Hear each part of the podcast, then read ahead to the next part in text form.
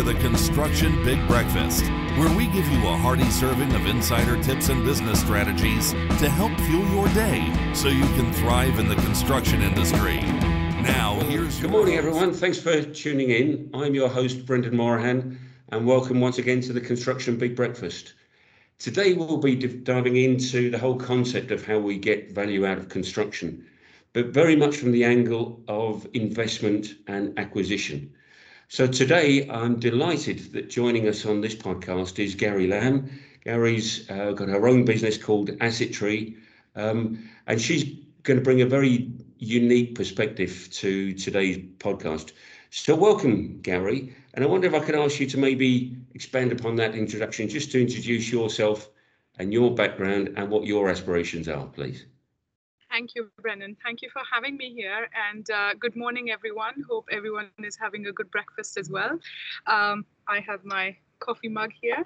Um, so, uh, my background uh, I'm an engineer. I um, I'm from India originally, and I came to UK about 16 years ago.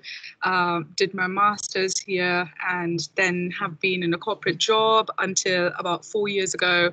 Ended up um, taking up on an M&A journey, bringing the corporate experience that I have built in the construction industry into the SME world, which started our journey of uh, getting involved in the SME construction companies. Um, and that has taught us quite a lot. Uh, today, Asset Tree, uh, we can proudly say, is a boutique PE firm based in London, and we have got businesses all around UK. Um, our values are, and the DNA Has been very much around uh, strong ethics, and we know the SME world has is contributes to about 99% of our economy. There are 16 million, around 16 million people uh, who are employed in this world. And uh, what our aim is to bring um, access to the funds uh, which are sloshing around at a higher level value for buy and build uh, into the construction world, into the other businesses we own as well, uh, but particularly in construction and building services industry where we are very active. Um, and also uh, bring the businesses into the next generation of uh, of the next step of the business, which is digitalization, um, the ESG element of it. What are we giving back to the planet? Uh, how are we working on bringing this business into the future? Um, well, and so, yeah. Clearly, there's plenty to go at, and I'm looking forward to the conversation. But as always, before we get into the detail, equally importantly, what did you have for breakfast this morning? Ooh, that's very interesting. Uh, I normally have, and this is a routine. Uh, so I make my own smoothie in the morning. So okay. that's yeah. So it's banana, oats, and uh, dates, and blueberries, and so on. So yeah, and then endless coffees. So I'm on my third coffee right now. okay. uh, but that's normally yeah, that's well, normally health, the routine. A healthy start to the day. Yeah, I try. Uh, I'm in our office today. I was fortunate to get in very early, so I had a lovely uh, cup of tea and a croissant in uh, Russell Square this morning in the park in Russell Square. So it was a it was a very pleasant start to the day, but uh, not like the breakfast we used to have of old. But uh, well, that still could happen when I'm on sites and stuff. But this is this is more for work from home, not moving from your desk too much. So need to yeah, need to yeah. keep, keep the carbs down yeah i mean if you're on site you're on your feet all the time you're running around you're on the phone walking here and there so it kind of you burn it off. Yes, but, exactly. So let's get back then. As you said you spent uh, your career in corporate life and uh, i think you said four years ago you set up uh, your own investment business. Um, one of the things that, that struck me when I first met you, and, and you repeated it there, is about the the whole values based nature of your business the pursuit of ethics and the like. And, and, and therefore, I just wonder whether you could explain to listeners how that is framed. You know, what, what are the ambitions for your business? What is the vision? Do you have an explicit purpose? Um, so that we get a feel for what is the strategic criteria around which you identify your target acquisitions and then pursue them thereafter? That's a very good question, Brendan, because uh, that is that is really at the core of what we do. Uh, the main purpose of where we are at and what is driving Asset Tree at this point in time is to allow um, to to allow for two types of acquisitions predominantly if i have to class them at all in any form of uh, uh, tree one yeah. would be for um, there is a generation of business owners who have started businesses 40 50 years ago who are looking for an exit. Yeah. and they they have got this amazing team around them, the trusted employees and partners in the business, and they want to know that the future is secure for their team and that there's a legacy which is passed on in a safe pair of hands. And uh, it's the, the team is looked after you know there is not a mass exodus or uh, because these change management is such a tricky challenging topic uh, and how so for us that is one of the ways of acquisition where asset tree through their values through the support we give to these exiting business owners, we allow that change to happen, uh, help and support them through the succession planning. Um, our intention is always to have uh, the person running the business to be within the business uh, if we can help it rather than having a parachuted yeah. entity coming um, and so, yeah, and we work with the business owners in that transition. Um, the second strategy is for, I think we touched on it, the buy and build element of it as well, where uh, there is a business owner who is who has reached a glass ceiling and who is looking for growth and is not able to or not they are definitely able to achieve that growth but you know you hit a ceiling in the sense that uh, do i employ more people to go for the bigger jobs or do i get the bigger jobs and then get the people? Uh, is my balance sheet big enough to be aiming for these big jobs? Do i have the capability? Because most of the business owners have started um, from something a product which was amazing and they deliver that product and they gain the trust of the client and then you pick on all the business elements which kind of feed into it then you're looking after hr suddenly you're looking after the finance and the cash flow and some of these business owners find it very overwhelming that I just want to sell and I want to deliver this amazing project. Yeah. I don't, you know, I would I picked this up, but I can't go any longer. And it kind of is like a self fulfilling prophecy of creating this monster or not monster, a nice, cute monster because it's a business. And so they are looking for a support system to help them take that next leap of faith. And most of the business owners we speak to have worked towards the profitability and know what the next step is, but need that extra level of comfort that we will take the bits and then they can grow. We support them and they can grow. And then on along the way, if there are any other acquisition targets, we can support them there as well because you know you will pretty much have an in-house M&A team and kind of grow on that strategy. Yeah. And that allows you for that growth as well.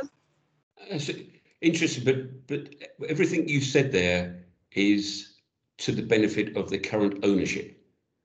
For these to be successful, it's also got to work for you. Yes. So what what is it that you're looking for in return for the support you're providing to them?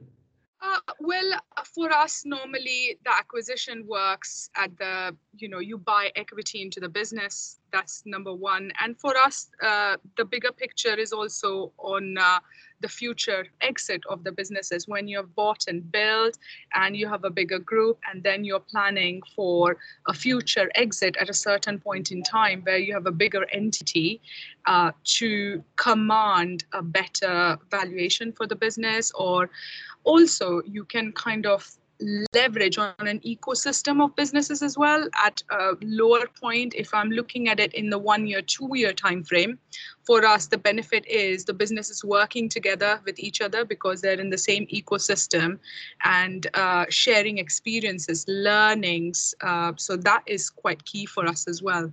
Yeah sure. And what about the opportunity to sell myriad services to the same customers yeah they, definitely is an option, Brendan. But um, in construction, we also have to be, it has to be very transparent and open to the customer as well. That sister companies, working together and there could be a conflict of interest. So we have to be very aware and tread carefully where the client is, you know, the decision maker is aware of what they're buying into. But yes, there is an all encompassing turnkey solution option to be bought in there as well. And that that would be at the benefit for the client where they are like here you go the keys are here just do the project yeah. uh, and you don't have to worry and the teams can work with each other and there is that special benefit of that as well. Yeah. And do you see the construction and property sector as being opportune for that type of model? I say that in the context of there has been a lot of discussion about whether the tier one model really works in construction um, because they are taking on so much risk, um, whether or not it can be mitigated sufficiently. With your buy and build type strategy, is there not a risk that you're moving towards that model? You're taking on so much risk that you're uh, unable to properly price for and therefore manage thereafter? Uh, it's again a very good question. Uh, tier one, it's uh, how do I put it very politically correct? uh, because there is a you know, uh, everyone is vilified for what you do, whether right or wrong. Everyone has an opinion in today's world, um, and uh, tier one, bless them, they're trying to do what whatever they can for keeping the economy going. And yes, there are issues with payments, bigger projects, taking on projects, subcontracting everything, and delivery is challenged. Whereas uh, the teams which are within the asset tree are not aiming for that they are the best in class at what they deliver and they take responsibility for their part of the job. And uh, from that perspective it's not cutting corners it's giving the best for the client's perspective it's giving them the best value for money because you're getting the specialists in every team. So uh, it's not like a packaged up job. So if the teams do decide to work together, uh, let's say within Asset Tree, two of the companies decide to work together on a project, uh, it's still tendered, it's uh, still within themselves it will be still looked at from the capacity perspective whether or not the other company is able to deliver to the level or not and it's not a given so uh, if company A and B want to work together and A is the employer, B still has to tender for the job and prove the capability before they get the job. And that's how you would make sure the client is comfortable as well. Um, so whilst the tier one will say, here is the package, go and deliver and work together, we wouldn't do that. We don't even get involved in, um, Asset Tree doesn't get involved in pitching for the jobs if that makes sense, is individual companies who are working on a daily basis uh, with their own clientele. But do you see a point in time in the future where clients are coming to you for, as you referred to earlier, that turnkey type solution, where within Asset Tree you have all the necessary resources and skill sets to provide a complete package? Is that something um, that is aspirational, indeed desirable? Um, it I don't think it would be aspirational or desirable because we want to make sure we, again, for the same thing, uh, the the teams are delivering the best they can in the fields they are good at. If there is a turnkey option, then it will uh, very naturally move towards the contracting side of the business where then they can manage the other businesses if there is a requirement and if the client is really key and happy to work with all the all the businesses within asset tree then we could consider that but that is not an aspiration. That's not what the teams are aiming for. No i understand. Okay. Well one one of the things that i'm quite interested in is about how you get the business synergies. As you grow there is the potential for business synergies but there's obviously the potential to erode some value within those business in seeking that synergy how do you go about that? It's a very interesting thing because we are going through, uh, we are, the, the first thing, if you, you know, the first thing I mentioned is the teams are looked after and the teams the trust that the teams feel safe, their jobs are safe. Uh, and that's the main thing that we are always aiming for. Uh, and that's our promise to the business owners as well. Um, so that's the first element. We are investing in people and teams because that's what's going to deliver this whole dream for everyone else involved in the business. Um, going to the synergies element because as soon as you talk synergy within different businesses the first question is you know you group functions together and then you have these people working for separate businesses and the people within the businesses lose their jobs. Whereas we are looking for more um, holistic synergies with uh, overarching synergies where it's more towards culture of the business the synergy towards having talent acquisition strategies within the businesses which align with uh, with each other. Uh, the culture is aligned uh, each business has its own little culture and we're very very proud of it. We want to nurture it but also the hope is that it aligns with our strands as well in a way you know there is the trust the um, sustainability element uh, solution orientated. So that those kind of things align as well. Um, business development which is quite key uh, in the sense that we want our in the way that not selling client lists and stuff, but also for the executive team to have a safe space to come together in on a quarterly basis or on a monthly basis. I mean, COVID has not helped, to be honest. So, uh, but to come together and have um, a forum where they can talk to each other how, what are the best practices what have they learned what have they not learned? From our from asset tree's perspective the support is also uh, helping them with a standard financial package as to how how to look at the compliance compatibility and uh, finance reporting and you know the best practices from finance hr perspective. So that's the synergies we're looking at rather than digging deep into individual businesses and changing things which it can give you a short-term wow feel, but it doesn't last long because at the end, the people have to drive it. Absolutely, absolutely. Interesting. So, statistically, acquisitions are a bad way of creating value across all, all sectors. Um, according to academic sources, let's put it that way. And uh, certainly, we hear a lot of stories where it in hindsight, there were acquisitions that were ego driven rather than on sound business principles. Um, so, what is the what is the approach within Asset Tree to conducting sufficient due diligence in advance, but also then ensuring that the post acquisition commercial viability is sound?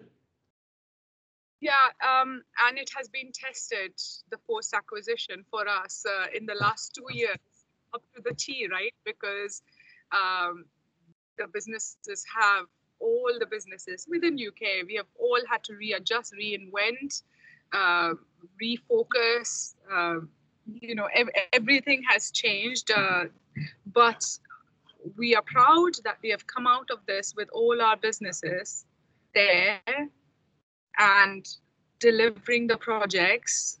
No one shut their doors. Everyone was working so that that is i guess that's a starting point for me to take on the point. Acquisitions um, as i said change management is very challenging. I mean to give you a very bad example but i'll give it anyways would be uh, i have such a routine about my breakfast now that if i have a bit of a change because i don't have I don't know, enough dates for my breakfast. That, you know, that is a big change for me already. And if we put that on a higher level where a business has been bought, there are new owners, again, it's not the money element of it, it's the people element of it, which makes the the acquisition challenging. Uh, and how do you go about it? How, as the new owners, you instill this confidence and trust and honest, transparent discussion with the team members that things will be the same. Certain things might be tweaked because that's the reality of it in a way that um, we want it to be better. We want we want it to be efficient and we want as i promised as well the hope is that we take it into the 21st century the businesses. So certain things have to be tweaked. Uh, so yeah that that makes it the challenge if that makes sense rather than it certainly makes sense gauri but i'm going to be more provocative on behalf of our listeners because that almost sounds too good to be true. Oh um, no so let, us dig let's dig a little bit deeper that um, at the end of the day this is, is you've got to tick all of the cultural boxes. We've got to invest in people. Everyone buys into that. But there is also a bottom line. And as you said particularly the last 12 months has brought that into stark focus the importance of cash and the like. How do you really um, ensure that the business is financially sustainable so that you can also satisfy all of the other criteria of a truly sustainable business? Yeah, I mean, the DD element of it you mentioned, which was how do you do your DD, uh, which is a due diligence before yeah. the acquisition. So uh, in in the past, we have uh, not in the past as in we are not doing it anymore. This is a continuous process but i think we have honed it even more where we have added a couple of more layers uh, on it. So right from the beginning we um, have an understanding of what the business needs when they do contact us and say i you know i'm interested in speaking to you.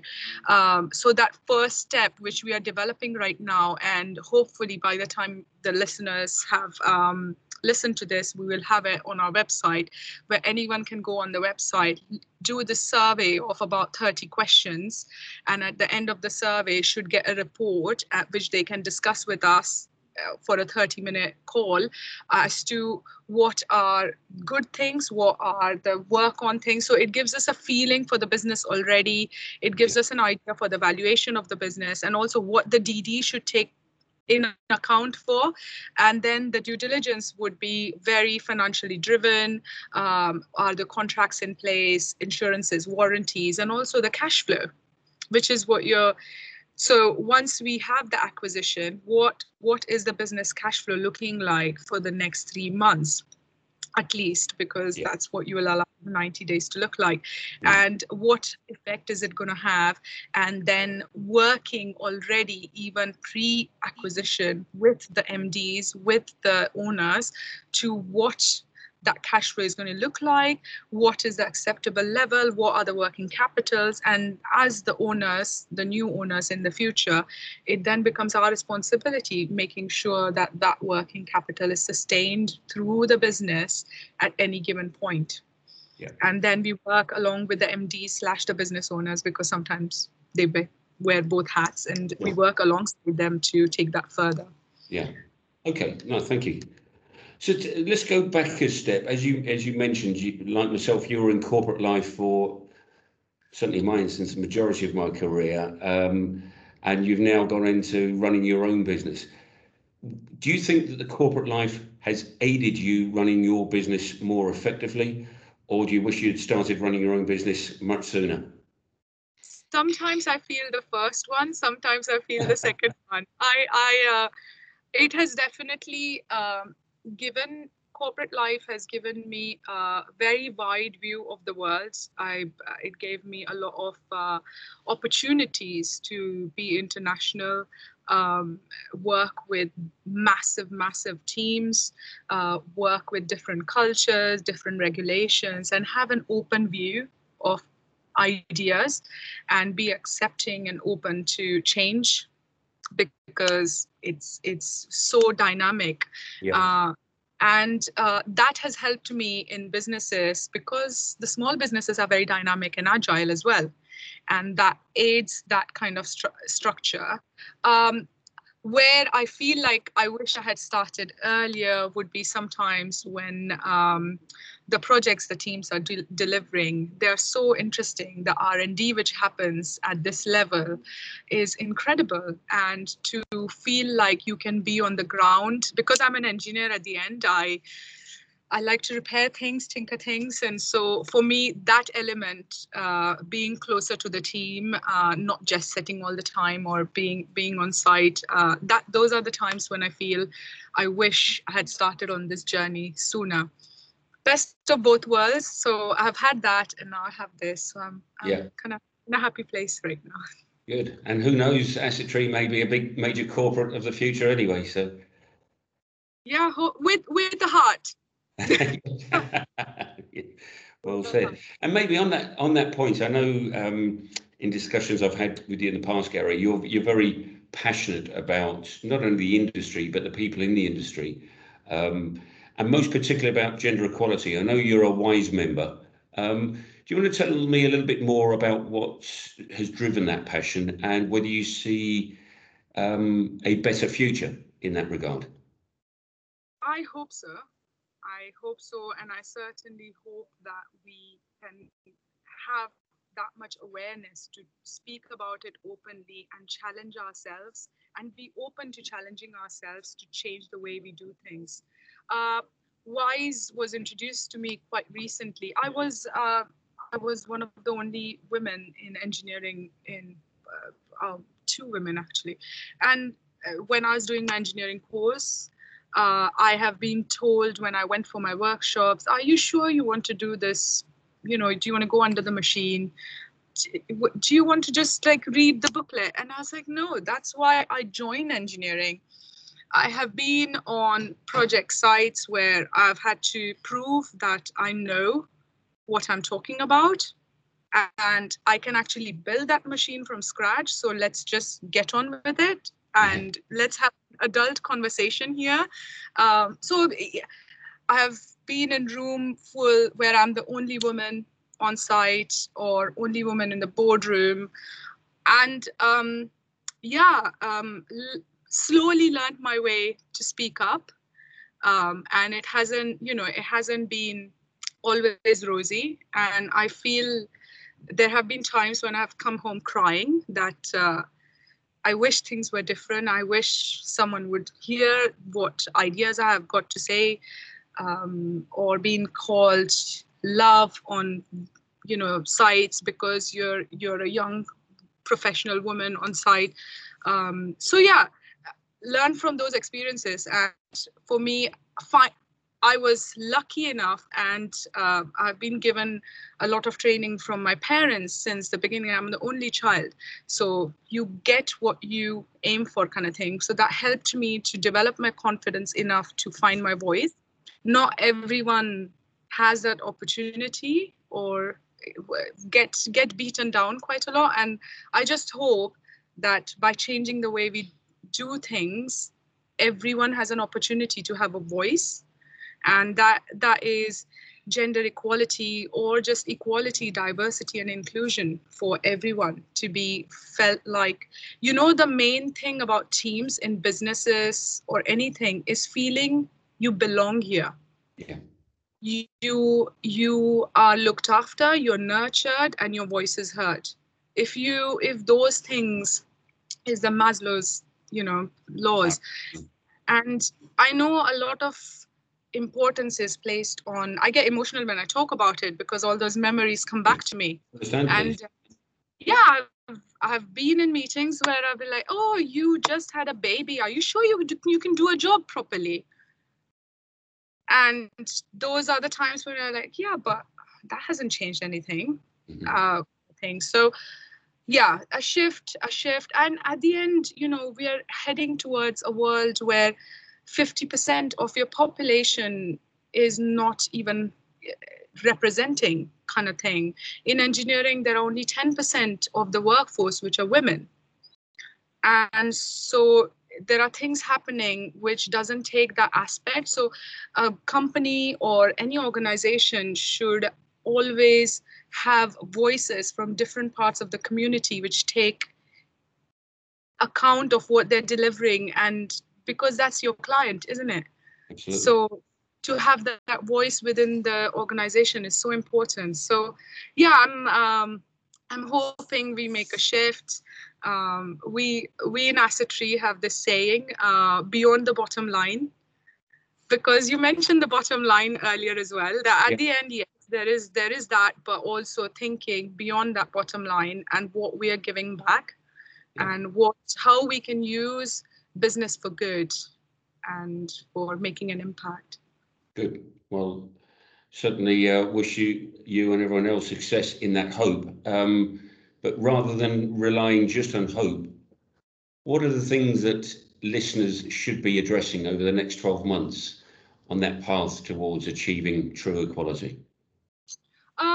I guess uh, what we are doing, I can share the things we are doing within our businesses, talking about things more openly. There could be certain comments which are made in meetings, which are just offhand comments and which have generationally been okay, yes. and just just calling out that it's not okay because it's not the right thing to say. And it's not it doesn't mean that you have to tread on eggshells but just the awareness of uh, the, the effect it could have on people. Uh, what we are doing within our companies is we are uh, fhp and c JDP, for example, we are going to pledge as to how much percentage, um, how what percentage of the workforce we are going to aim to being uh, being the women workforce. And uh, I don't want to put numbers out there without the buy-in from oh, the yeah. team. Sure. That's what we're aiming for. And we're working with WISE to publish our reports on what steps we are taking within the business. Uh, we are doing interview training to remove any unconscious bias from the management teams uh, going forward, uh, just helping to understand that what should we focus on and what should we not focus on, and how do you remove that from uh, from the way we um, conduct ourselves. Um, yeah, so those are the small things. Uh, I talk about it. I talk in schools because the one thing I always hear is recruitment. Oh, there are no women coming for the interviews for the jobs advertised. So let's take it the step further. Why? Let's dig deeper. Well, there are not a lot of engineering women, women taking up engineering. Okay, then let's target the schools. Let's show them what a woman engineer looks like and how amazing it is. Yeah. Or uh, construction can be so cool. You can deliver all these projects. Yes. Um, so just taking it the, next level. Uh, the other quick tip would be um, asking your recruitment company for uh, a diverse pool of people. So you specifically as a recruiter telling the recruitment agents that I want a diverse group of CVs to be put forward to me. Yeah. So that should help as well. It's incredible that you, you, you need to think to ask that, isn't it, in many ways, but nonetheless, yeah, wise advice. Well, look, I, I think uh, maybe that's a good point to, to bring the conversation to an end. We, we started about the acquisition of businesses, but I think we've finished also is at the end of the day, businesses are all about people. And so it's about the acquisition of talent, isn't it? And talent has many different uh, genders, creeds, colours, and races. So, uh, as I say, maybe that's a, a, good point to, to finish on. There's plenty more we could have discussed, and maybe we will do in a future episode. But uh, that was very insightful. Thank you very much, Gauri Lamb. If um, if our listeners do want to get in touch with you and find out more about your business and Wise, is uh, is there any way they can contact you?